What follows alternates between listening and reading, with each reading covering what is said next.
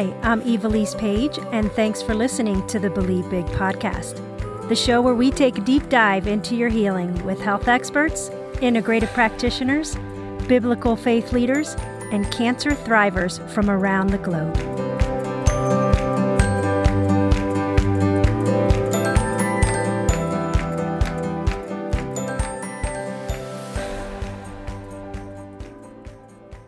Welcome to today's episode on the Believe Big podcast. My name is Ivelisse Page, and today's episode will help you find more peace as an advocate for yourself as a cancer patient or a loved one on their cancer journey. We are speaking to cancer thriver Jenny Bradley. Jenny has been thriving with cancer since her diagnosis in 2017. She is passionate about guiding fellow cancer patients into more peace and less overwhelm during their cancer journey through her coaching and courses. She is a certified holistic cancer coach, a certified culinary nutrition expert, and a licensed pastor who helps others confidently advocate for themselves. Jenny lives in the middle of the USA with her husband Mike and their cute little dog named Poppy. Welcome, Jenny, to the show. Thank you. Hopefully, we won't hear any of the cute little dog puppies. they always like to be included. That's right. That's right. Yes, thank you for having me. It's a true honor that you invited me here. First of all, if I can say this, I love the Believe Big organization and what all you guys do. I am a recipient of one of the mistletoe grants years ago and the care and courtesy in which anyone that mm-hmm. I've ever interacted with at the Believe Big organization has ever interacted with me has always been just so peace giving and calm and helpful. So I just love, love, love all that you guys do and how you lead in this space and how you take care of the cancer patients that are coming to you looking for guidance. So thank Aww. you. Thank you for all you do. Oh, thank you, Jenny. That's so kind of you to say. Thank you. So I know you have many health tips. So can you share your favorite one with us? Yes, it is really simple. It's to just start. I think that sometimes we get really bogged down by thinking that we have to have everything 100% ready to go or 100% done a certain way when really it's more about like, if walking is really important in my cancer journey, then I just need to start by putting on those shoes. And then I just start by getting myself out the door. and I just start by walking to my mailbox. It doesn't have to be that the plan is I do the whole entire thing. The plan is I take that very first step or even on switching your overall meal diet plan or the doctor that you're going to. It's about making that first call or making that first switch of your food, right? So to me, it's all about just take that very first step. Or for some of us, it's that next step, right? Like that, what is that next best step for me as the individual in that scenario? So just start. That's my tip. That's a great idea. Sometimes we can feel like you can be overwhelmed with so many choices that are out there. And so almost like peel things like a layer of an onion. Okay, this is what I'm going to do first. Second, and don't let it paralyze you. I love that. So start. That's a great bit of advice. Yes. So you were diagnosed with breast cancer. So what type were you diagnosed with and how did you discover it? So I was actually misdiagnosed for two years before I was diagnosed. I had a bump on my chest. And when mm-hmm. I would go to the doctor and be seen and palpated and whatnot, she literally said to me, I'm not worried about this being cancer. You're young and just let me know if something about it changes. And because it was a doctor literally in scrubs and her name embroidered on them and all the fancy things, right? Why wouldn't I have believed her at the time? Growing up, everything that I understood about that world was like, that person is the expert, right? So honestly, I just wasn't worried about it at that point. Like the doctor said, it's not a big deal.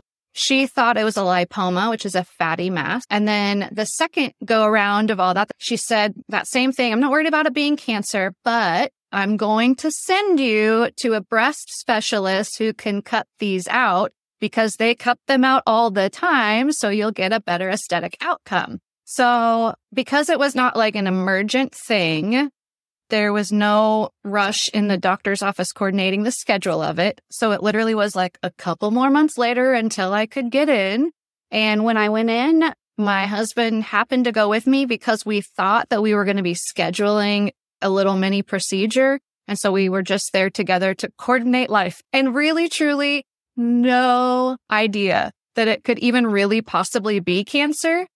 And when that particular surgeon that is a breast specialist took one look at my chest, like before she even touched me, when she looked at it, she said, I'm so sorry. I'm so sorry. I think this is cancer and we need to do a biopsy. So we talked through the business of it just a little bit. And at the time, I didn't have all of this integrative complementary knowledge with me or behind me. And for me in that moment, it was just about the task and the business of, okay, what's the next step in this moment? And through the discussion of it, I did not feel rushed or pressured by that particular doctor. But my husband and I felt like, okay, let's just go ahead and get the answer then. So I went ahead and I had a biopsy. Like literally, the doctor walked me from that exam room across the hall to a procedure room. Had a biopsy right then and there. And so I found out a couple of days before Christmas, I got a phone call. I knew from that phone call it was a carcinoma mm-hmm. and it was a breast carcinoma. And then they were going to have to send it out for further testing to get all of the nitty gritty pathology details, right? And so I didn't know until New Year's that it was hormone receptor positive and HER2 negative. So it's invasive ductal carcinoma, ERPR positive, HER2 negative. And in my case, it is slow growing and I have been dealing with it, like you mentioned, since 2017. Really, I had it for years before that. And then really, when I talked to doctors about the timeline of how big it already was, even in 2015, 2016, and 2017, we figure, and doctors agree with me on this, that I've probably had cancer over 10 years. I have been living, and I say that in all capital letters, living with cancer for probably a decade and thriving. And now there's so many things that I do to support myself in thriving. We are all individual. We all have bio individuality, different biochemistry, and not all cancer cases are the same. I want to go back to that when your doctor said that it's not cancer and you waited. Okay. Knowing what you know now, what should you have done or what should someone do if they have a lump and their doctor says, Oh, it's fatty tissue, it's a cyst, what would be the safest thing to do? In my personal opinion, I would go get some sort of non invasive scan, like a thermography type mm-hmm. of scan. Get a set of data if you can. And I know that there is not one 100% foolproof scan, but get, start getting some sort of data on board. And of course, also whatever your version of getting a second opinion is. And for some people, that second opinion is data from a scan. There's so much referring in the conventional oncology world. So I don't know that I could have scheduled my own surgeon appointment. However, that doesn't mean that I couldn't have gone to a different either practitioner in the office I was already in or whatnot and just get a second opinion overall. I wasn't having any pain. Like there was nothing else about my life that I would have put two and two together and thought, oh yeah, this is what cancer looks like, sounds like, feels like. I think also so much of what people in America, at least, I think we have a picture of what cancer is supposed to look like by what we see images on TV or social media looking like when someone is really sick from treatments. I've never lost my hair. There's so different get... things associated to what cancer is really like versus what treatment is really like.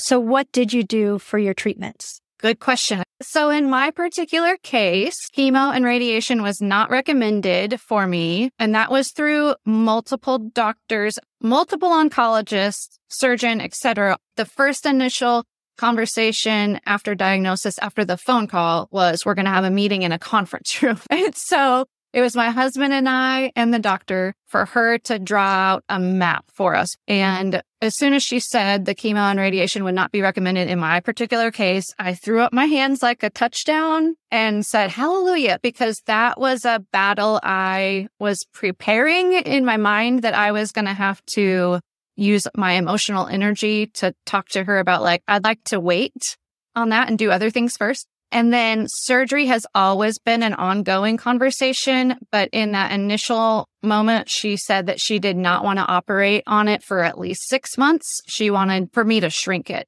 And that, by the way, is why I started my Instagram account called Shrink the Mutant because it's shrinking the tumor. I did all kinds of complementary alternative therapies that first six months and my tumor shrunk 20% without any chemo radiation surgery or typical oncology pharmaceuticals that are used in breast cancer. So I did high dose IV vitamin C Uh, infrared saunas, coffee enemas, immediately radically shift my nutrition and did all kinds of things, intentionally dumping in all the nutrients that I could get that could fuel my body to let my body do what it needed to do to help heal the cancer. And then different off label drugs and whatnot.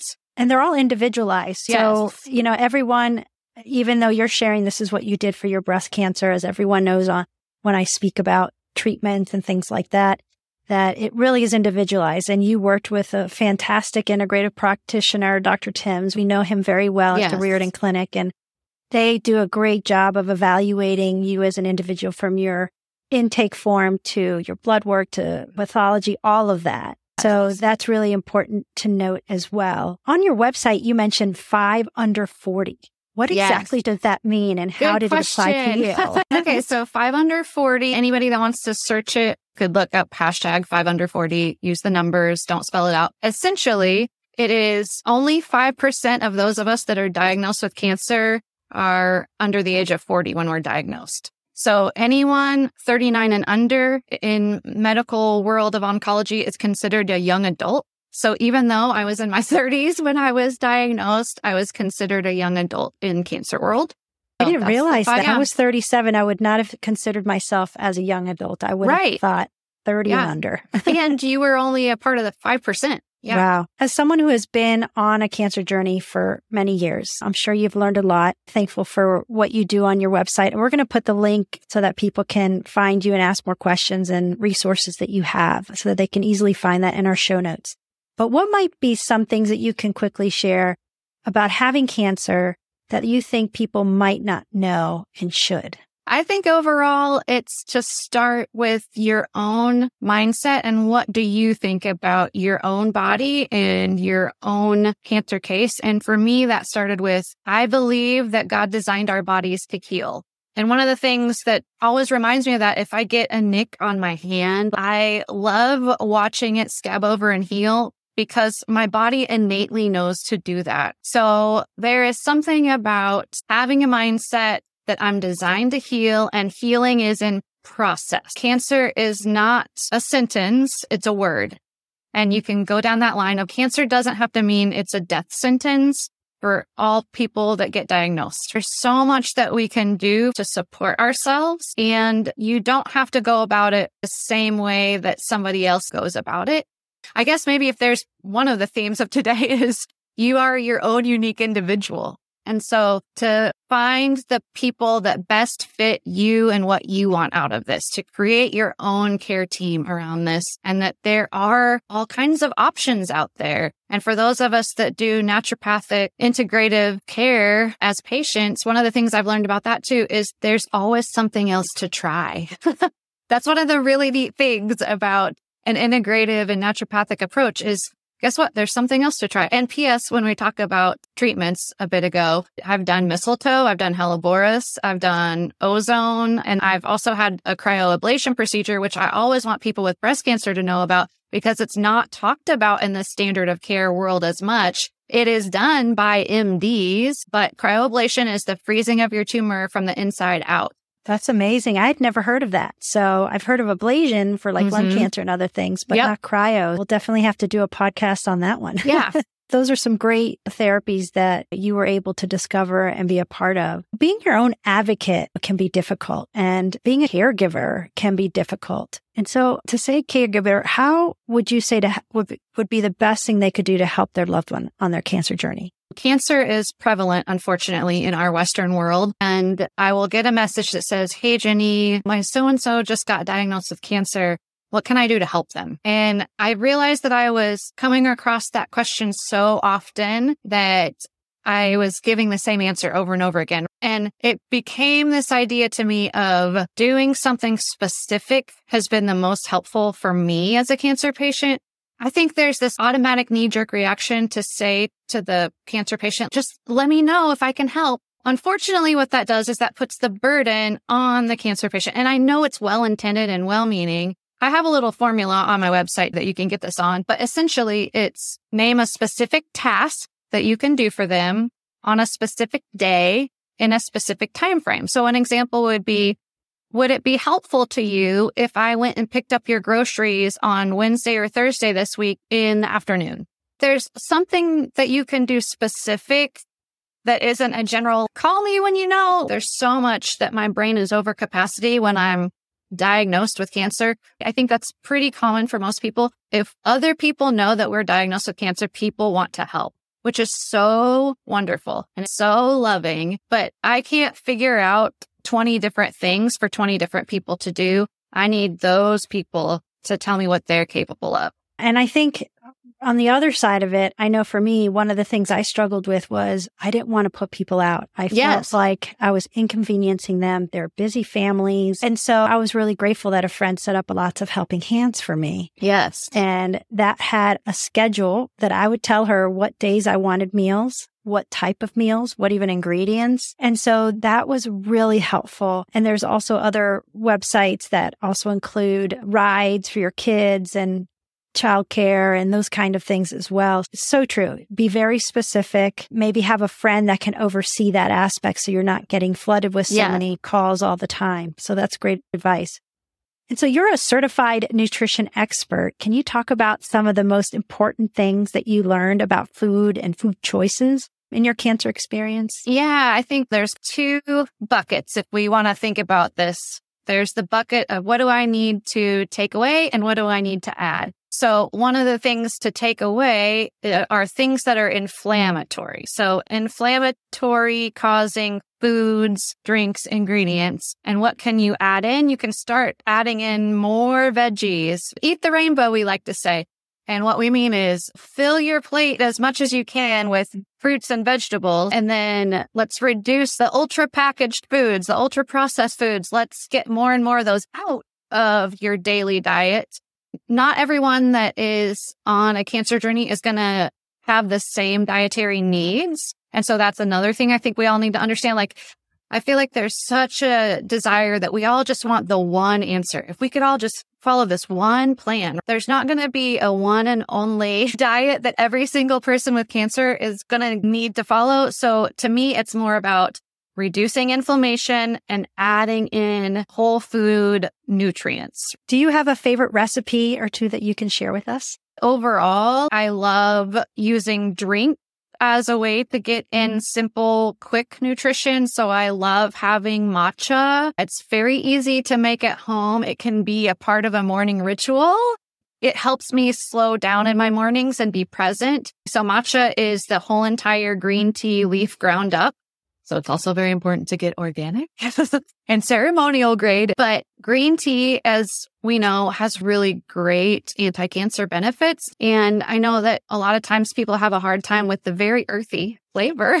so I like to add cinnamon and vanilla extract and coconut butter to mine. It becomes a nice creamy matcha latte for me. Uh, so that's it. one quick recipe. Around the holidays, for meals. I know that can be a really stressful time for anyone on a health journey that is really working with a medical diet. What I have learned to do for myself is if I'm not the one in charge of the meal, if I'm showing up somewhere, I end up trying to bring some things that I know that I can eat. But this year, if we're going to have turkey, we're going to have the highest quality turkey that we can and reduce any of the inflammation. So I want the highest quality turkey. Mm-hmm. To me, that means organic. No antibiotics were used on it. I believe with poultry in America, they don't actually use hormones, but that's not to say it's not in other parts of the process. Personally, for me, I'm looking for food that is no antibiotics, no added hormone, organic, absolutely as much as possible. And I think also people forget that Organic means more than just not having some pesticides on it. It means a whole list of things that they can't put on it. And it cannot be a genetically modified organism. There's a lot of benefit to focusing on getting organic as much as possible. And so to switch a little bit here, you're a licensed pastor. How did that play a role in your life or how does it play a role in Yeah. your life as a cancer thriver? So I have essentially known since I was a teenager that I was called into ministry and it's been the majority of my adult career life has been in full-time ministry, working with students and college ministry and younger. I was telling you earlier about that very first initial breast specialist. I have very vivid memories of sitting on that exam table with the paper crinkling and in my mind just thinking about various scriptures. I'm so thankful that I have committed scripture to memory because it's a way that I can rehearse God's peace in a moment without needing any other exterior tools. In that moment, I was rehearsing various scriptures and then that kind of cast the light on what the rest of my cancer journey has looked like in the sense of faith has played a very big role. It doesn't matter how old you are. It doesn't matter what treatment you're choosing. It doesn't matter what type of cancer you have. Having a diagnosis like cancer is hard, but having an eternal perspective brings a peace, a peace that passes understanding. So that's some of it for me. We could probably have a whole other podcast just about that topic too. That's true. I actually thought about that day, even through my cancer journey and even now. Like I know faith definitely played a huge role in mine as well. And unless someone has really experienced that, it's really difficult to explain Mhm. how just saying scripture out loud really fills your entire being with peace. And I always feel like none of us know what our expiration date is. None of us know what Yep. tomorrow holds, but we know who holds it. Yep. And so I find this peace in knowing that no matter what we're going through, whether it's cancer or a difficult situation in our lives, we know that we don't have to carry it and Yeah. he carries it for us. And I think that's where we release those burdens. And I know I was doing that on a daily basis. And my friend said, picture of a backpack, you Ivelisse, and all these worries and fears and anxious thoughts and things that come to you, put it in that backpack. And at the end of the day, just imagine taking off that backpack and throwing it at the foot of the cross because you're not meant to carry it. He's carrying it for you. And it just brought such relief. Or that footprint in the sand poem that said, when I saw one set of footprints, it's when you carried me. And when we are weak, he makes us strong. And so I really love what you shared about that. And it really plays a huge role in making the process not as difficult as it could be. the places that I use that too on scan days and while you're waiting on scan result. But in the moments of being in the machines, I know can bring a lot of intrepidness to people. So I don't know if you know this, but in breast MRIs, which is the type that I get, we have to lay face down. So we cannot see out of the machine at all. Oh my goodness. And you can have your arms up above your head, but also you can ask to have your arms at the side. So all you can do is think. And in those times, I meditate. A lot of times I meditate on Psalm 23 and I picture what does that meadow look like? What does that stream look like? What does it look like for a gentle shepherd to be coming by and making sure that I'm okay? That's one of the ways that I have peace in my cancer journey is by knowing what tools to pull out at which times. When there's nothing else to do but be lost in your own thoughts, I meditate on scripture. I love that. And I can't believe our time is already up, but I would love to close with Is there anything else that you'd like to share with our listeners that I may not have asked you that you feel would be good to share? I love being able to support fellow cancer thrivers. I have lots of resources on my website and you can connect with me on Instagram at Shrink the Mutant, but on my website, shrinkthemutantschool.com, I have resources for tips on peace. I have how to find a naturopathic or integrative oncologist. I have tips on how to do a fundraiser anti-cancer drinks, anti-cancer meals, all kinds of stuff. So I really try to be a resource for other people going through the journey. So hopefully somebody listening can find one of those helpful in their moment of need. Thank you so much for being on, sharing your story, being so open. And it's amazing that in the midst of this, that you are serving other people. So that's just a great testament as to what you're doing is working so that you have the energy to do that. and then also of who you are as a person. So thank, thank you, you so much for joining us. Yes. Thank you for saying that.